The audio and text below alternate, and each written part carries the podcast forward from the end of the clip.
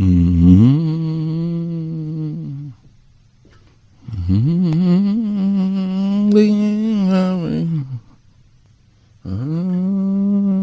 don't want to interrupt the song, Jorge.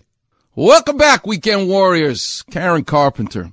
Man, they're making in the middle of all the rock and roll that's going on and disco.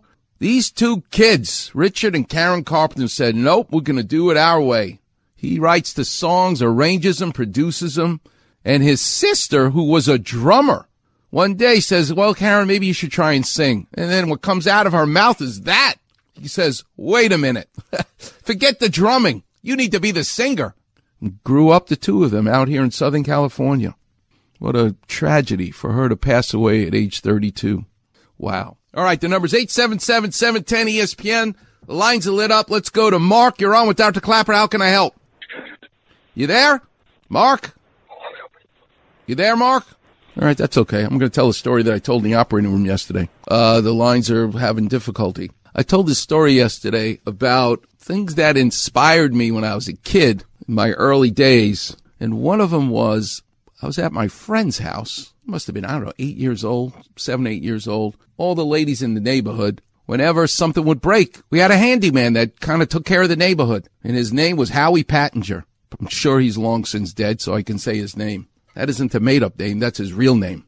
And he he, you called him when something broke, you called Howie Pattinger. So I'm into my friend's house and I hear his mom talking that Howie Pattinger is going to come to the house because the dryer's broken. I was so excited. I'm going, I'm only a little kid, but I'm excited because this is the guy. He's like a rock star to me that he could fix anything that happens to a house. So sure enough, Howie Pattinger shows up. The my friend's mom says, here's the dryer in the laundry room. It's broken. It won't work. I press all the buttons. It's not working. So I looked at this giant guy, Howie Pattinger, and I said, can I just watch how you're going to fix the dryer? He go, you know, he could, he could care a little kid. He's not something, he was not a nurturing person. So he, he said, he didn't say no. So I continued to watch him. And all of a sudden, what do I see with his bag of tools and the whole stuff he's got? He's looking at the back of the dryer. And guess what happens when you have a dryer? It rattles so much, particularly a bad dryer, doesn't have the right shock absorbers. So as it's working the drying, it pulled the plug out of the wall. That's what he sees was the matter with the dryer, why the dryer won't work because it's not plugged in anymore. So I see this. I'm seven years old. And now Howie Pattinger looks at me like, Hey, you better not see this.